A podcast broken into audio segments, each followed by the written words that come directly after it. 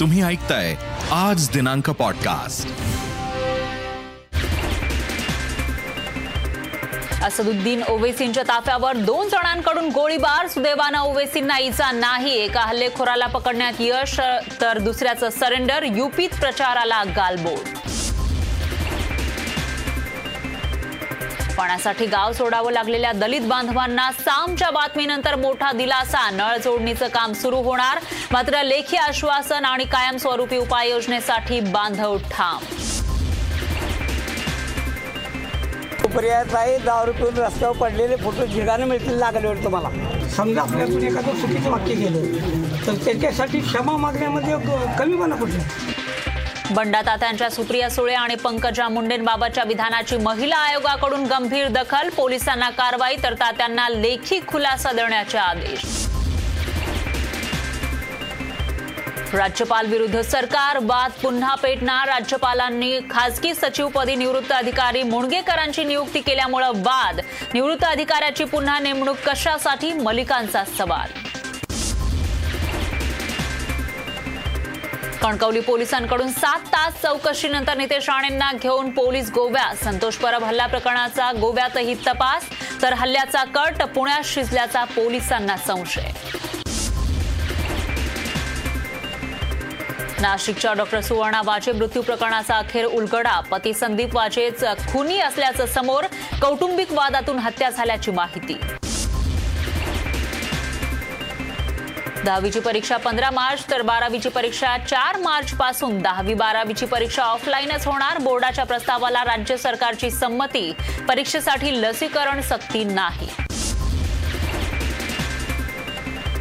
गलवान घुसखोरीमध्ये जखमी चीनी कमांडरला बीजिंग हिवाळी ऑलिम्पिकमध्ये मशाल वाहकाची जबाबदारी उद्घाटन आणि कार्यक्रमाच्या समारोपाच्या कार्यक्रमावर भारताचा बहिष्कार. बुलेटिनच्या सुरुवातीला एक मोठी बातमी आहे. उत्तर प्रदेशमधून एमआयएम प्रमुख असदुद्दीन ओवेसी यांच्या ताफ्यातील गाडीवर गोळीबार करण्यात आला आहे.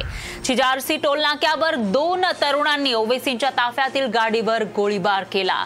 गोळीबाराची ही घटना सीसीटीव्ही कॅमेऱ्यात कैद झाली आहे. तर लाल आणि पांढऱ्या जॅकेटमधील हल्लेखोर गोळीबार करत असल्याची दृश्य कॅमेऱ्यात कैद झाली आहेत. दोन हल्लेखोरांपैकी एकाला पकडण्यात यश आलंय. तर या घटनेमध्ये गाडीचा टायर पंक्चर झाला. सुदैवानं या घटनेत ओवेसींना कोणतीही इजा झाली नाही. मेरठहून प्रचार करून ओवेसी दिल्लीला जात असताना ही घटना घडली आहे. तीन से चार राउंड की फायरिंग हुई. हमारी गाड़ी के लेफ़्ट साइड के ऊपर दो होल्स के निशान है एक गोली शायद, और एक निशान है लेफ़्ट साइड मडगार्ड के ऊपर। हम जब गाड़ी से आगे बढ़े तो हमारा, क्योंकि हमारी गाड़ी से, उसकी गाड़ी को हमने पुश किया, मारा राइट साइड का टायर पंक्चर हो गया, फिर एक, वहाँ एक फ्लाईओवर है। वहाँ पर गाड़ी रोककर हम इस गाड़ी में बैठ गए और दिल्ली को आगे, क्योंकि हमको लगा कि रेकी कर रहे थे फॉलो कर रहे थे हमको। पहली बार नहीं हुआ है कि असदुद्दीन अवैसी साहब के ऊपर इस तरह का हमला हुआ है। आ, एक दो महीने पहले उनके घर के ऊपर भी इस तरह का हमला हुआ है। भारतीय जनता पार्टी की केंद्र की सरकार और उत्तर प्रदेश की सरकार इस घटनाओं को नज़रअंदाज करते हुए किस बात का वो इंतज़ार कर रही है? अगर ये गोली अगर लग जाती तो सोचिएगा कि क्या आज हाल होता है। ये तो खुशकस्मती थी। ये तो अल्लाह का लाख लाख शुक्र है कि वो बच गए है करके। लेकिन हम इस घटना की कड़ी निंदा करते हैं और जो कोई भी दोषी है, उनके ऊपर सख्त से सख्त कार्रवाई होना। की जो है वो जा रहा था उसमें दो लड़कों ने आके फायरिंग की। मौके पे तुरंत यहाँ पे, क्योंकि हमारी चेक पोस्ट भी थी पुलिस ने मौके पे पहुँचा। पहुँचने पे इसमें जो संधि के एक व्यक्ति था, उसको हिरासत में लिया है। उससे पूछताछ चल रही है। दूसरा उसका साथी था जो वो अभी भाग गया है और उसके लिए भी हम सर्च ऑपरेशन कर रहे हैं और बाकी जैसे ही और तथ्य सामने आएंगे आपको अवगत करा यानंतर एक मोठी बातमी आहे. अमेरिकेनं दहशतवादी संघटना आय एसला दणका दिलाय. सिरियामध्ये आय एसचा म्होरक्या Abu Ibrahim al Hashimi al कुरेशीचा खात्मा करण्यात आलाय. अमेरिकेचे राष्ट्राध्यक्ष जो बायडन यांनी याबाबत घोषणा केली आहे. अबू बकर अल बगदादीच्या खात्म्यानंतर ही सर्वात मोठी कारवाई मानली जाते टर्कीच्या सीमेजवळील इडलिप प्रांतामध्ये अमेरिकन सैन्य हेलिकॉप्टरमधून उतरलं आणि यावेळी वाहनवर बसवण्यात आलेल्या अँटी एअरक्राफ्ट गन्समधून अमेरिका अमेरिकन सैन्यावर गोळीबार करण्यात आला होता. अंदाजे दोन तास ही चकमक झाली. यामध्ये अबू इब्राहिम अल कुरेशीचा मृत्यू झाला. सिरियातून देण्यात आलेल्या माहितीनुसार आत्मेय शहरामध्ये तेरा जणांचा मृत्यू झालाय. यामध्ये लहान मुलांचाही समावेश आहे. तर मोदींच्या मिशन काश्मीरमुळे खोऱ्यातील दहशतवादाचा खात्मा करण्यात मोठं यश येत आहे त्यामुळे खोऱ्यामध्ये लवकरच शांतता प्रस्थापित होईल अशी आशा व्यक्त केली जाते दहशतवादाच्या राक्षसाचा बिमोड. तीन वर्षात चारशे एकोणचाळीस दहशतवाद्यांचा खात्मा. मोदी सरकारच्या मिशन काश्मीरला यश?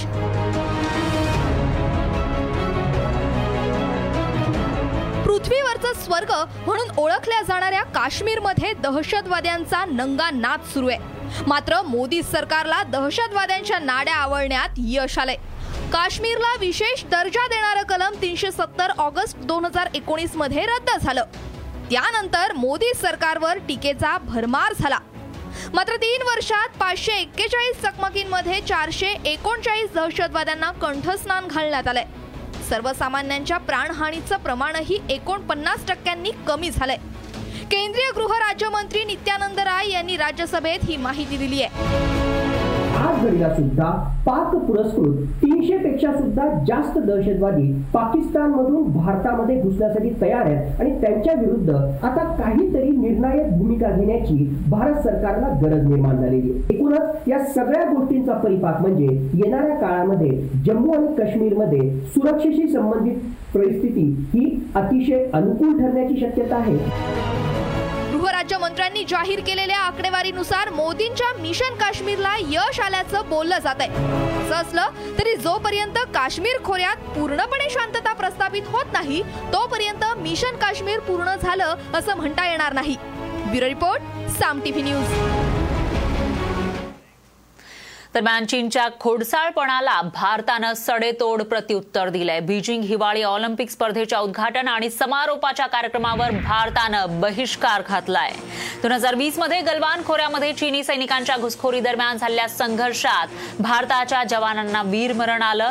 यामध्ये जखमी चीनी कमांडर फ्युई फैबाओला चीननं मशाल वाहक म्हणून जबाबदारी सोपवली. ऑलिम्पिक स्पर्धेचं राजकीकरण केल्याची टीकाही परराष्ट्र मंत्रालयाकडून करण्यात आली आहे त्यासोबतच दूरदर्शनवरही बीजिंग ऑलिम्पिकच्या उद्घाटन आणि समारोपाच्या कार्यक्रमाचं प्रक्षेपण केलं जाणार नाहीये. बीजिंग ऑलिम्पिकचा जो काही सोहळा आहे ते भारतामध्ये दाखवलं जाणार नाहीये दूरदर्शनवर त्याचं प्रक्षेपण केलं जाणार नाहीये. त्याचबरोबर भारताचे जे प्रतिनिधी आहेत ते सुद्धा इथं जाणार नसल्याची माहिती समोर येते तर पूर्व लडाखच्या गलवान खोऱ्यामध्ये भारत आणि चीनच्या सैनिकांमध्ये रक्तरंजित संघर्ष झाला होता आणि या संघर्षामध्ये भारतीय जवानच चीनी सैनिकांवर भारी पडल्याची माहिती समोर आली आहे.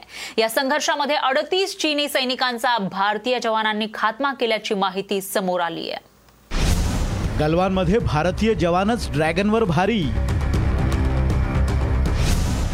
अडतीस चीनी सैनिकांना भारतीय जवानांकडून कंठस्नान. ऑस्ट्रेलियन मीडियाकडून चीनची पोलखोल. गलवान खोऱ्यात जून दोन हजार वीसमध्ये झालेल्या रक्तरंजित संघर्षात भारतीय जवानांनी शौर्य गाजवल्याची माहिती समोर आली आहे. या संघर्षात किती चिनी सैनिकांचा मृत्यू झाला ही आकडेवारी अजूनही चीन सांगायला तयार नाही. असं असताना ऑस्ट्रेलियन वृत्तपत्र द क्लॅक्सननं या संघर्षात अडतीस चीनी सैनिकांचा बुडून मृत्यू झाल्याचं सांगितलंय. चीन आतापर्यंत फक्त पाच जवानांचा मृत्यू झाल्याचा दावा करत होता. पण चीनची ही लपवाछपवी ऑस्ट्रेलियन वृत्तपत्रानं उघडकीस आणली आहे की चीनची तिथे खूपच मोठ्या प्रमाणामध्ये हानी झाली होती. आणि त्यांचे जे सैनिक मारले गेले ते दोन प्रकारामध्ये मारले गेले. एक तर त्यांची डोके फुटल्यामुळे किंवा फिजिकली ते मारले गेले. आणि दुसरे सैनिक त्या भागामध्ये डोंगरावरनं घसरून नदीमध्ये पडले. गलवान नदीचं पाणी अतिशय थंड असतं आणि तिथे ते बुडून आणि थंडीमुळे ते त्यांचा बर्फ झाला. तशा दोन प्रकारे ते गेले आणि त्यांची संख्या सत्तरच्या आसपास असावी. परंतु चीनने हे कधी मान्य केलं नव्हतं. चीनी ड्रॅगननं यापूर्वीही अनेक खोट्या बातम्या पेरल्या. आजही चीनची दिशाभूल करण्याची रणनीती यावेळी मात्र ऑस्ट्रेलियन वृत्तपत्रांनी हाणून पाडली आहे. या संघर्षात कर्नल संतोष बाबू यांच्यासह वीस भारतीय जवान शहीद झाले होते. पण भारतीय जवानांनी धारातीर्थी पडतानाही चीनी सैनिकांना नामोहरम केलं. हे यातून अधोरेखित झालंय. Mahesh Bagal Saam T V news. यानंतर बातमी आहे साम टीव्हीच्या इम्पॅक्टची सावंगी मगरापूर या गावातील दलित बांधवांच्या पाण्यासाठीच्या लढ्याला यश आलंय. साम टीव्हीच्या पाठपुराव्यानंतर स्थानिक प्रशासन कामाला लागलंय आणि अधिकारी आंदोलनाच्या ठिकाणी पोहोचले. टँकरद्वारे पाण्याची तात्पुरती व्यवस्था करण्यात आली आणि जलवाहिनी टाकण्याचं काम आजच करतो असं आश्वासनही अधिकाऱ्यांनी दिलं. गावात अखेर टँकर पोहोचलाय. जलवाहिनी टाकण्याचं काम पूर्ण होईपर्यंत टँकरनं पाणी पुरवठा सुरू होईल. अधिकारी ग्रामस्थांना समजावून सांगण्याचा प्रयत्न करतायत. मात्र ग्रामस्थ आपल्या मागणीवर ठाम आहेत. जोपर्यंत लेखी आश्वासन मिळत नाही तोपर्यंत हटणार नाही. ग्रामस्थांनी गावाबाहेर चूल मांडलेली आहे. इथं स्वयंपाक करून उघड्यावर रात्र काढण्याची भूमिका या ग्रामस्थांनी घेतली आहे. तर जोपर्यंत जलवाहिनी टाकली जात नाही तोपर्यंत आम्ही हटणार नाही. या मागणीवर ग्रामस्थ ठाम आहेत. याविषयी गावकऱ्यांची बातचीत केली आहे आपले प्रतिनिधी संजय डाफ यांनी. मगरापूर या गावातील ग्रामस्थ अजूनही आपल्या भूमिकेवर ठाम आहे. जोपर्यंत प्रशासनाकडनं लेखी आश्वासन मिळत नाही तोपर्यंत आम्ही हटणार नाही अशी भूमिका ग्रामस्थांनी घेतलेली आहे. रात्र इथंच काढणार आहे ते ग्रामस्थ म्हणूनच स्वयंपाकाची व्यवस्था जी आहे ती यांनी इथंच सुरू केलेली आहे. या ठिकाणी हा गंज मांडलेला आहे पाणी गरम होत आहे शेजारी तांदूळ निवडले जात आहेत. शेकोटी इकडे पेटवली आहे ग्रामस्थांनी. सगळे म्हणजे या वार्ड क्रमांक एकचे सगळे ग्रामस्थ या ठिकाणी एकत्रित आहे. बघा इकडे तांदूळ आहे डाळ आहे ते निवडले जात आहे आणि इथंच स्वयंपाक करणार आहेत इथंच जेवणार आहेत आणि याच उघड्यावर हे सगळे ग्रामस्थ जे आहेत ही रात्र काढणार आहेत. कालची रात्र यांनी याच ठिकाणी काढली. आजची ही रात्र काढण्यासाठी हे तयार आहेत. जोपर्यंत आमच्या पाण्याची समस्या सुटत नाही तोपर्यंत आम्ही वीस दिवस हो की तीस दिवस हो आम्ही इथंच बसणार आहोत. आम्ही लहान लहान लेकरं शाळेच्या मुलांना त्रास होतो. आम्हाला पण त्रास होतो. आमची नवरे आम्हाला बोलतात. घरी पाणी कोणाला न्याय लागते? बाईलेच न्याय लागते की माणसाले न्याय लागते? नाही आम्हाला टँकर नको. भांडणं उपस्थित होतं. पण पाईपलाईन टाकून देतो म्हणतात. हा पाईपलाईन टाकतील तेव्हा मंजूर आहे मग आम्हाला. आम्हाला लेखी दिल्याशिवाय आम्ही इथून हटणार नाही. या सगळ्या ग्रामस्थांचा या अधिकारावर विश्वास नाही या व्यवस्थेवर विश्वास नाही. त्यामुळे जोपर्यंत प्रत्यक्ष काम सुरू होत नाही तोपर्यंत लेखी मिळत नाही तोपर्यंत आम्ही हटणार नाही. याच्या पुढच्या आणखी किती रात्र आम्हाला जरी या उघड्यावर काढायला लागल्या तरी आम्ही आमच्या भूमिकेवर ठाम आहे असा निर्धार या सगळ्या ग्रामस्थांनी केलेला आहे. कॅमेरामन सौरभ होलेसह संजय डाब साम सावंगी मगरापूर. कुंटे म्हणतात देशमुख यादी द्यायचे. देशमुख म्हणतात अनिल परब पोलीस बदल्यांसंदर्भात यादी द्यायचे.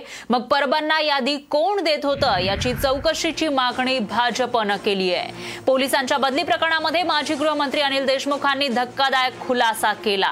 पोलिसांच्या बदलीची यादी अनिल परब आपल्याला देत होते असा जबाब त्यांनी ईडी चौकशीत दिलाय. अनिल परब यांनी दिलेली यादी अतिरिक्त मुख्य सचिवांना दिल्याचे देशमुखांनी जबाबात म्हटलेलं आहे. यावरून भाजपकडून टीका केली जातीय. तर या बातम्या पेरल्या जात आहेत. फडणवीस मुख्यमंत्री असताना ऐंशी टक्के बदल्या एकाधिकारानं केल्याची टीका नवाब मलिक यांनी केली आहे. सीताराम कुंटे म्हणतात मला तत्कालीन गृहमंत्री अनिल देशमुख यादी द्यायची. आता अनिल देशमुख ईडीला म्हणतात मला अनिल परब यादी द्यायची. मग अनिल परबांना यादी कोण द्यायचं?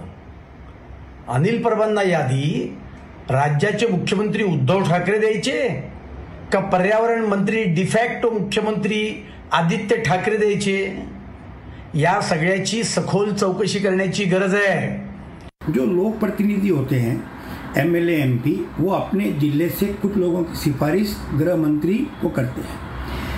अनिल देशमुख साहब जब गृह मंत्री थे तो वो उस लिस्ट के अंदर कुछ नाम जो लोग देते थे उसकी सिफारिश की एक कच्ची लिस्ट बनाकर एसीएस होम को देते थे। एसीएस होम का काम है वो सिफारिश की लिस्ट लेकर पुलिस स्टैब्लिशमेंट बोर्ड यानी कि पीईबी के सामने रखना।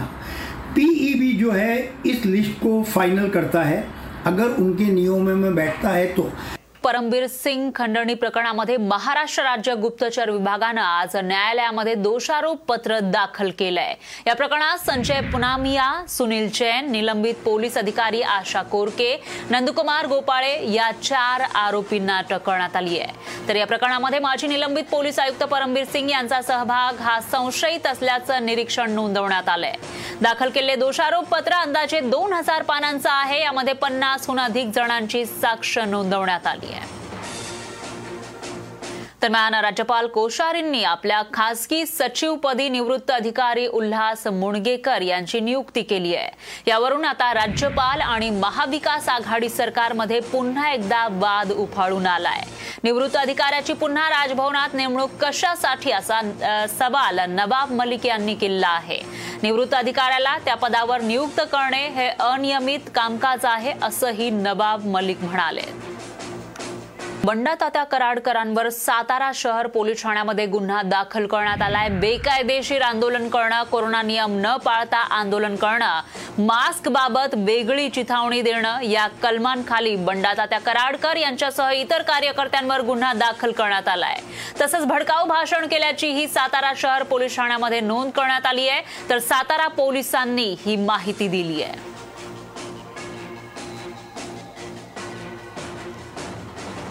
जर अशा पद्धतीचं आंदोलन कुणी बिना परवानगी करेल तर त्यांच्यावर कठोर कारवाई केली जाईल.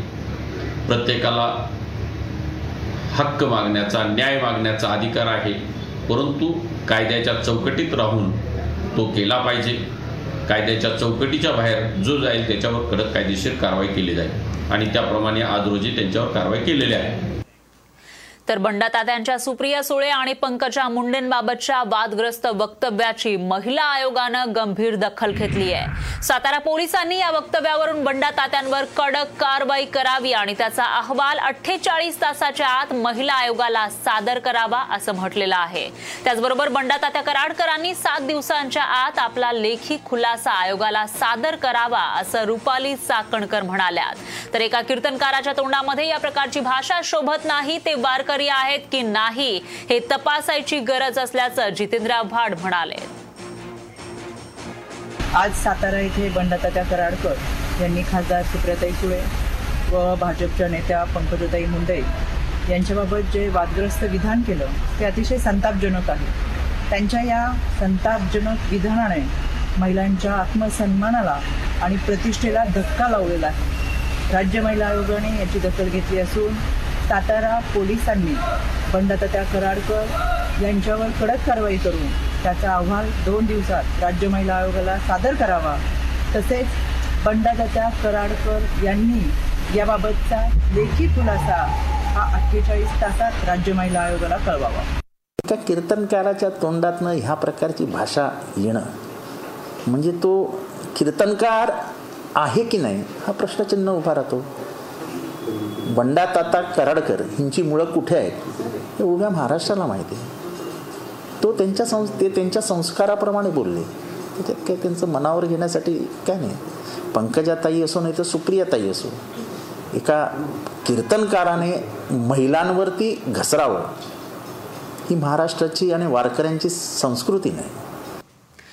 तर साताऱ्यामध्ये बंडातात्या कराडकर यांनी आक्षेपार्ह विधान केलं होतं. सुप्रिया सुळे आणि पंकजा मुंडे या दारू पितात अशा शब्दात बंडातात्या कराडकर यांनी टीका केली होती. साताऱ्यामध्ये बंडातात्या कराडकर यांच्या व्यसनमुक्त युवक संघाच्या वतीनं सुपर मार्केटमध्ये वाईन विक्रीच्या विरोधात दंडवत दंडुका आंदोलन करण्यात आलं. यावेळी ते बोलत होते. राज्यातील नेते आणि त्यांची मुलं रस्त्यावर दारू पिऊन पडत असतात असंही ते म्हणाले. दरम्यान यावरून रान उठल्यानंतर जर त्यांच्या भावना दुखावल्या असतील तर मी माफी मागायला तयार आहे. ज्यांच्याविषयी मी बोललो होतो त्यांच्याशी मी फोनवरून बोललोय असं बंडा तात्या कराडकर यांनी म्हटलेलं आहे.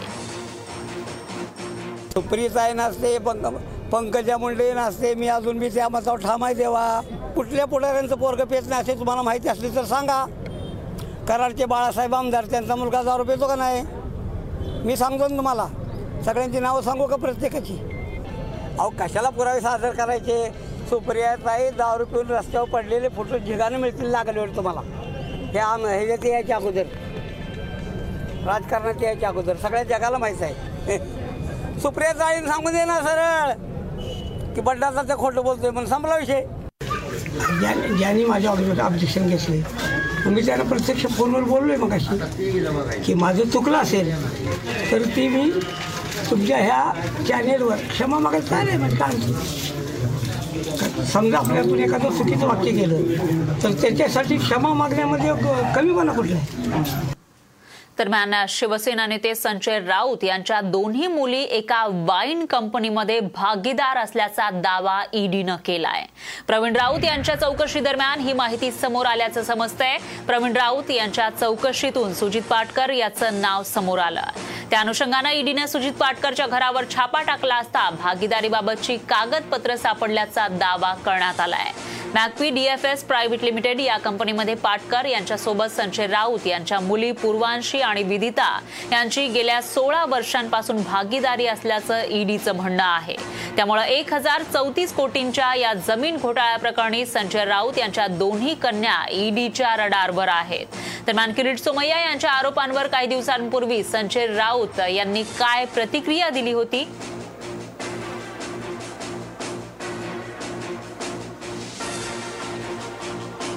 सोमय्यांनी आरोप केले की हा, हा. वाईन व्यवसायामध्ये जे आहे ते direct तुमच्या तुमच्या कुटुंबातील कुटुंबियांचे- सदस्य अ, त्या कंपनीमध्ये आमची भागीदार आहेत. आमची जर एखादी वायनरी वगैरे असेल वायनरी ते म्हणतात त्याप्रमाणे तर ती त्यांनी ताब्यात घ्यावी आणि स्वतः चालवावी.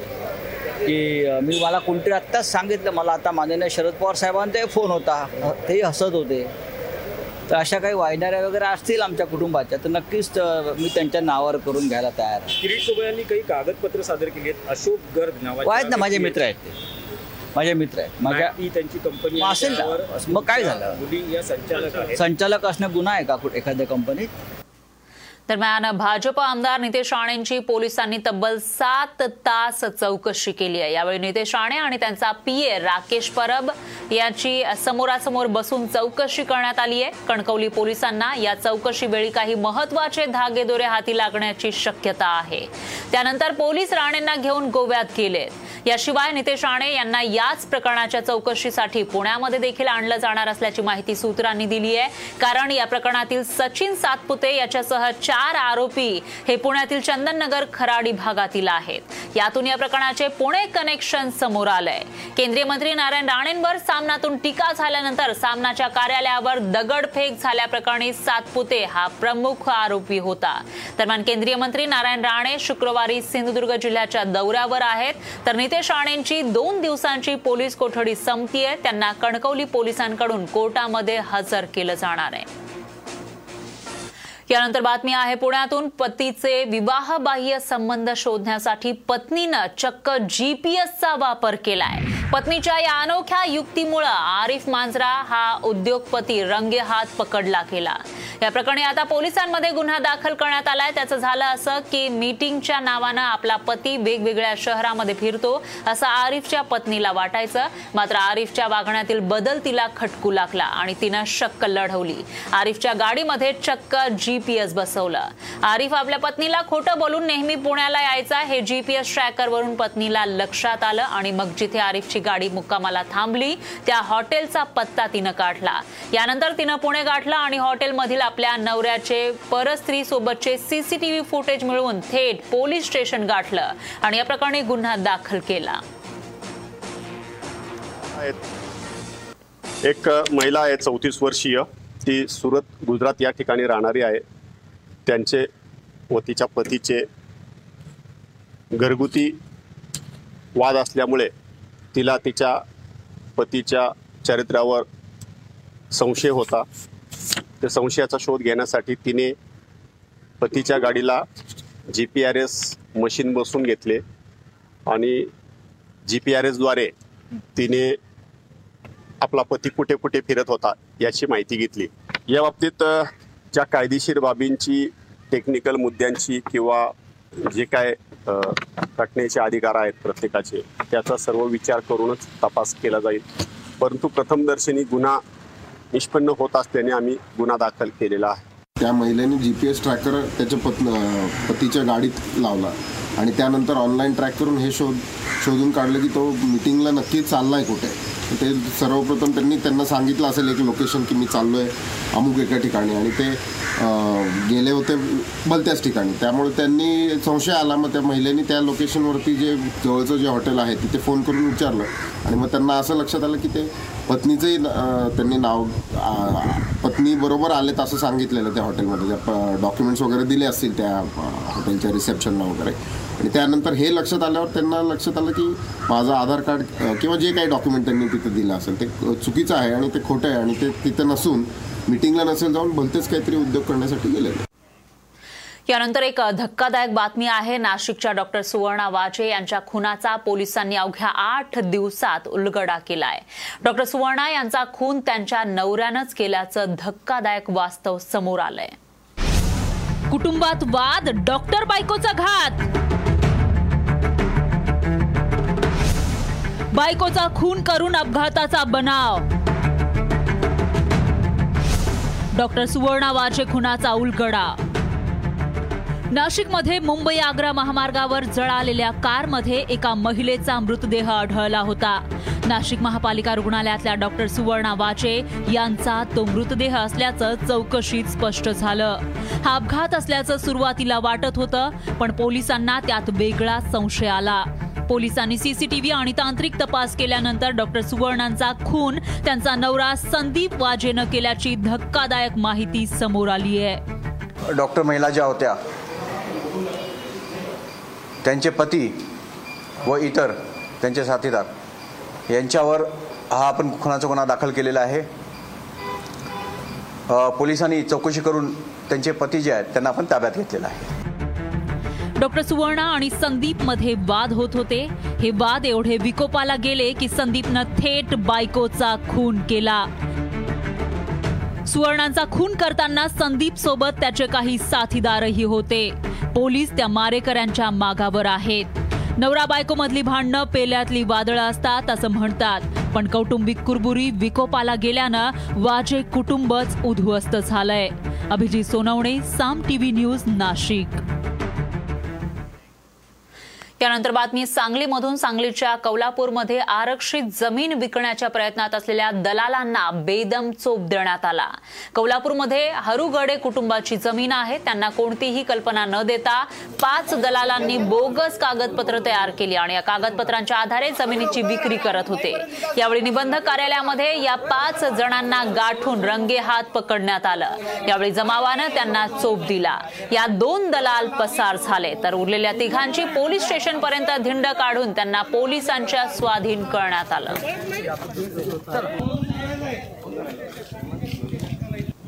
आज सकाळी मला फोन आला की आमच्या मामांच्या नावावरची जमीन दुसरं कोणतरी दस्त करून विक्री करते त्याची परस्पर बोगस तेव्हा आम्ही तिथं गेलो रजिस्टर ऑफिसला तर तिथं डुप्लिकेट आधार कार्ड करून माणसं होती. त्यांना आम्ही पकडून इथं पोलीस स्टेशनला घेऊन आलेलो आहे. आम्हाला माहिती नाही तर आमचे काका निवृत्ती चिता मारगुडे हे काका होते घरी. यांना माहिती नाही मग यांच्या नावाचं खोटं आधार कार्ड अरे खोटं सगळं करून हे सगळं केलेलं आहे. त्यामुळं आम्हाला काही माहिती नव्हती यातली. आणि ह्याच्या ह्याच्या विरुद्ध दोघंजण फरार आहेत. ह्याचं रॅकेट मोठं आहे. ह्याचं रॅकेट तुम्ही पूर्ण करावं. जालन्यातील चारशे कोटींच्या घरकुल घोटाळ्याची बातमी सामनं दाखवल्यानंतर अखेर नाशिकचे बिल्डर संतोष कारखाने समोर आले त्यांनी सामशी बोलताना त्यांच्या नऊ गृहनिर्माण संस्थांच्या माध्यमातून तीनशे घरकुलाचा प्रोजेक्ट जालना शहरापासून जवळ असलेल्या इंदेवाडी परिसरात राबवण्यात आला असल्याचं सांगितलेलं आहे. त्यापैकी जवळपास त्यांच्या संस्थेच्या माध्यमातून दोनशे पन्नास कर्मचाऱ्यांना घराचं पजेशन देण्याची प्रक्रिया सुरू केल्याचंही म्हटलंय. तर पन्नास कर्मचाऱ्यांचा संपर्क करून त्यांनाही लवकरात लवकर पजेशन देण्याची प्रक्रिया राबवणार असल्याची माहितीही त्यांनी साम टीव्हीशी बोलताना दिली आहे. त्यामुळे इतर संस्थांच्या यादीमध्ये आमच्या संस्थांचा नावाचा उल्लेख करू नये असंही त्यांनी साम टीव्हीशी बोलताना म्हटलंय. साम टीव्हीच्या बातमीच्या दणक्यानंतर गेल्या दहा वर्षांपासून पोबारा केलेला बिल्डर अचानक समोर आल्यानं आश्चर्य व्यक्त केलं जात आहे काल तुमची बातमी बघितली. त्याच्यामध्ये आमचं पण संस्थांचे नावं होते. माझं नाव होतं. तर माझे नऊ सोसायट्या मिळून तीनशे घरं आहेत. त्यापैकी अडीचशे लोकांना आम्ही ताबा दिलेला आहे. आणि जे येत आहेत त्यांना पण आम्ही अलॉटमेंट देतोय. तर दहा वर्षानंतर हा बिल्डर समोर आलेला आहे सामच्या बातमीनंतर हा बिल्डर समोर आल्याचं पाहायला मिळत आहे आणि त्यांनी पजेशन देणार असल्याचं सांगितलं आहे दरम्यान नाशिकमधील इंडिपेंडन्स कोऑपरेटिव्ह बँकेचा परवाना रद्द करण्यात आलाय. रिझर्व्ह बँकेनं ही कारवाई केली आहे. आजपासून बँकेचे सर्व व्यवहार बंद करण्यात आले आहेत. इंडिपेंडन्स बँकेचा परवाना रद्द करण्याचा प्रस्ताव सहकार विभागानंही आरबीआयला पाठवला होता. बँकेवर प्रशासक नियुक्त करण्याचाही प्रस्ताव पाठवण्यात आलाय. बँकेकडे पुरेसं भांडवल आणि कामकाजासाठी योग्य ती स्थिती नसल्याचंही रिझर्व्ह बँकेनं म्हटलंय. यानंतर एक ब्रेकिंग न्यूज आहे. शिवसेनेच्या यवतमाळ बाजार समिती संचालक सुनील दिवरे यांची गोळ्या झाडून निर्घृण हत्या करण्यात आली आहे. यवतमाळच्या भामराजा गावात ही घटना घडलेली आहे. सुनील दिवरे यवतमाळ ग्रामीण भागातील शिवसेनेचे नेते होते. तर दोन ते तीन अज्ञात तरुणांनी गोळ्या झाडून त्यांची हत्या केल्याची माहिती आहे. यवतमाळच्या शासकीय रुग्णालयामध्ये शिवसैनिकांची मोठी गर्दीही झाल्याचं पाहायला मिळालं. यावरून पोलिसांच्या गाडीवर दगडफेक केल्याची प्राथमिक माहिती समोर आली. आहे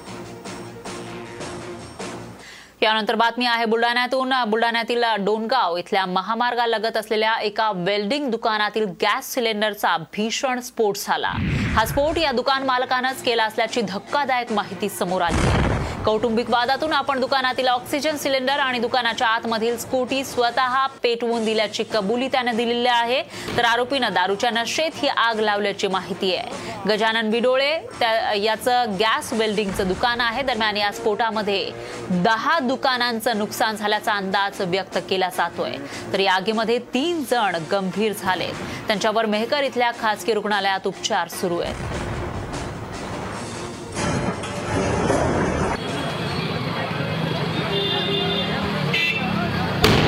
बाप रे बाप. रे बाप. समोरच्या माणसानं दुकानला जाणून बुजून आग लावली. आणि तो ह्या बाकीचे जे लोक आहेत आमचे मित्र कंपनी याच्या जीवानिशी आज खेळला. त्यानं जे आज कृत्य डोनगावात केलेले आहे ते एक आतंकवादी करू शकते असा आतंकवादी डोनगावात आज पहिल्यांदा निर्माण झाला. आणि यानं जो बॉम्बस्फोट केला हा पूर्ण बॉम्बस्फोट म्हणता येईल. याला दुकान चतुर्थ चतुर्न म्हणता येणार नाही. आम्ही आमच्या दुकानावर असताना गजू उडवडे आमच्याकडे आला आणि त्यांनी आम्हाला सांगितलं की मी माझं दुकान जाळाचं आहे. त्याचा कोणतं तरी त्याचा घराचा आणि त्यांचा कोणता तरी व्यवहार व्यवहार चालू होता. तो तो व्यवहारामुळे त्यानं एक गाडी आत ठेवली आणि त्या त्या- त्या- गाडीवर त्यानं त्यानं त्यानं पेटून दिलं आणि आग आग लावून तो इथून निघून गेला. हा इथं कोणताही हा हा त्यानं हा त्यानं केलेला प्रकार आहे. हे कोणताही ऑटोमॅटिक झालेला प्रकार नाही. तर बीड आणि जालन्यामध्ये ऊसाच्या शेताला भीषण आग लागली यामुळे शेतकऱ्यांचं मोठं नुकसान झालं. बीडमध्ये एकोणीस एकरावरील ऊस जळून खाक झाला. तर जालन्यातील जाफराबाद तालुक्यातील हनुमंतखेडा शिवारात तीस एकरावरील उसाला भीषण आग लागली. महावितरणच्या गलथान कारभारामुळे उसाला आग लागल्याचा आरोप शेतकऱ्यांनी केलाय.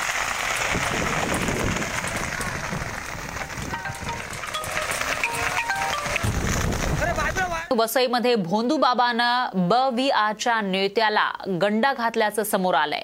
एकमुखी रुद्राक्ष देण्याच्या नावाखाली नरेंद्र पाटील यांना सोळा लाखांना फसवण्यात आलंय. एकमुखी रुद्राक्षाचा सोळा लाखांना सौदा. भरभराटीचं आमिष दाखवून सोळा लाखांना गंडवलं. सोळा लाख घेऊन भोंदूबाबा पसार. वसईतील पंचायत समितीच्या माजी उपसभापती नरेंद्र पाटील यांना भोंदू बाबानं सोळा लाखांचा गंडा घातलाय. दोन हजार वीस साली चकाचक भोसले उर्फ अजित पावरा आणि जोगनाथ नाथ या भोंदू बाबांनी पाटील यांना संपर्क साधला. आपल्याकडे एकमुखी रुद्राक्ष असल्याची बतावणी केली. असंच रुद्राक्ष देशातील मोठ्या राजकीय नेत्यांकडे असून यामुळे भरभराट होते असं पटवून दिलं. यासाठी पाटील यांनी भोंदू बाबांना तब्बल सोळा लाख रुपये दिले. मात्र पैसे घेऊन भोंदू बाबा फरार झाले. आपली फसवणूक झाल्याचं लक्षात येताच त्यांनी पोलिसात धाव घेतली. फसवणूक झाल्याबाबत त्यांनी वसई पोलीस स्टेशनला लेखी अर्ज केला होता. त्या अनुषंगाने आपण चौकशी करून चारशे वीस आणि चौतीस या कलमाप्रमाणे गुन्हा दाखल करण्यात आला. अद्यापावत दोन आरोपी अटक आहे. एक आरोपी अटक करणे बाकी आहे. पुढील तपास सुरू आहे. भोंदूबाबांच्या भूलथापांना बळी पडून राजकीय नेते मंडळीच अंधश्रद्धेला बळी पडत असतील तर सर्वसामान्यांची काय गत? त्यामुळे अशा भोंदूबाबांवर कडक कारवाई करण्याची गरज आहे. Chetan इंगळेसह bureau report Saam TV news Vasai. पंढरपुरातील Chandrabhaga नदी प्रदूषणाच्या विळख्यात सापडली आहे. त्यामुळे चंद्रभागेमध्ये स्नान करण्यासाठी येणाऱ्या भाविकांचं आरोग्य धोक्यात सापडलंय. चंद्रभागेचं पावित्र्य धोक्यात. चंद्रभागेची झाली गटार गंगा नमामी चंद्रभागा योजना कागदावरच.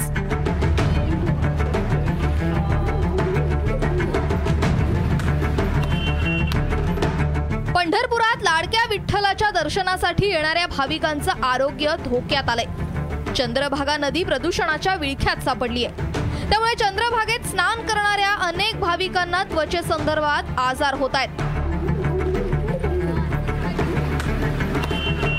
इतके भाविक येतात ते चंद्रभागेत तीर्थ म्हणून पाणी पित येतं आणि आज तर अशी कंडिशन आहे की चंद्रभागेत हात पाय सुद्धा तोंडाला सुद्धा पाणी लावू वाटत नाही.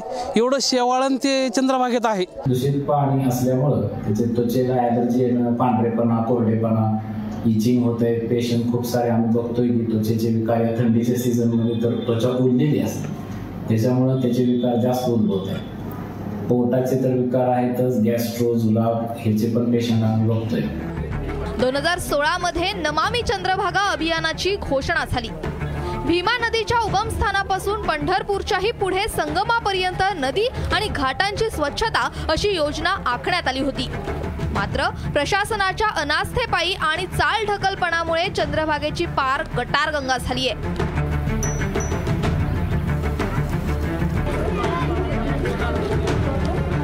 वारकरी संप्रदायामध्ये चंद्रभागेला फार महत्त्व आहे.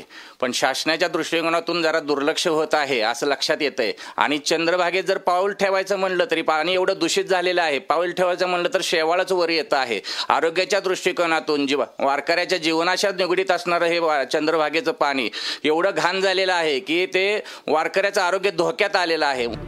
वारकरी संप्रदायाच्या दृष्टीनं पंढरपूरची वारी आणि चंद्रभागेतील स्नानाला विशेष महत्त्व आहे. मात्र चंद्रभागेची सध्याची परिस्थिती पाहता भाविकांनी विशेष काळजी घेण्याची गरज आहे. Bharat नागणेसह bureau report Saam TV news Pandharpur. यानंतर ब्रेकिंग न्यूज आहे. बलुचिस्तानमध्ये शंभर पाकिस्तानी सैनिकांचा खात्मा करण्यात आलाय. बलुचिस्तानी विद्रोहींनी पाकिस्तानी सैन्यावर हल्ला केला. याबाबत पाकिस्तानच्या लष्कर प्रमुखांनी कबुली दिलेली आहे. तर पाकिस्तानी सैनिकांचा कॅम्प पूर्णपणे उद्ध्वस्त झाल्याची माहिती समोर आली आहे. तशी दृश्य सुद्धा समोर आली आहेत पुढची बातमी आंध्र प्रदेश राज्य सरकारचे हजारोच्या संख्येमध्ये कर्मचारी चलो विजयवाडा म्हणत रस्त्यावर उतरले. या कर्मचाऱ्यांमध्ये प्रामुख्यानं शिक्षकांचा समावेश होता तर पोलिसांच्या बंदीला झुगारून हे कर्मचारी रस्त्यावर उतरले. आपल्या मागण्यांसाठी ते आंदोलन करताना दिसून आले आहेत. पेन्शनच्या प्रश्नावर कर्मचारी आक्रमक झाल्याचं पाहायला मिळालं. तर मोठ्या संख्येनं हे कर्मचारी रस्त्यावर उतरल्याचं पाहायला मिळालं. ही गर्दी एवढी मोठी होती की इथं पाय ठेवायलाही जागा जागा नव्हती. यावेळी कोरोनाच्या नियमांना हरताळ फासल्याचं दिसून आलं.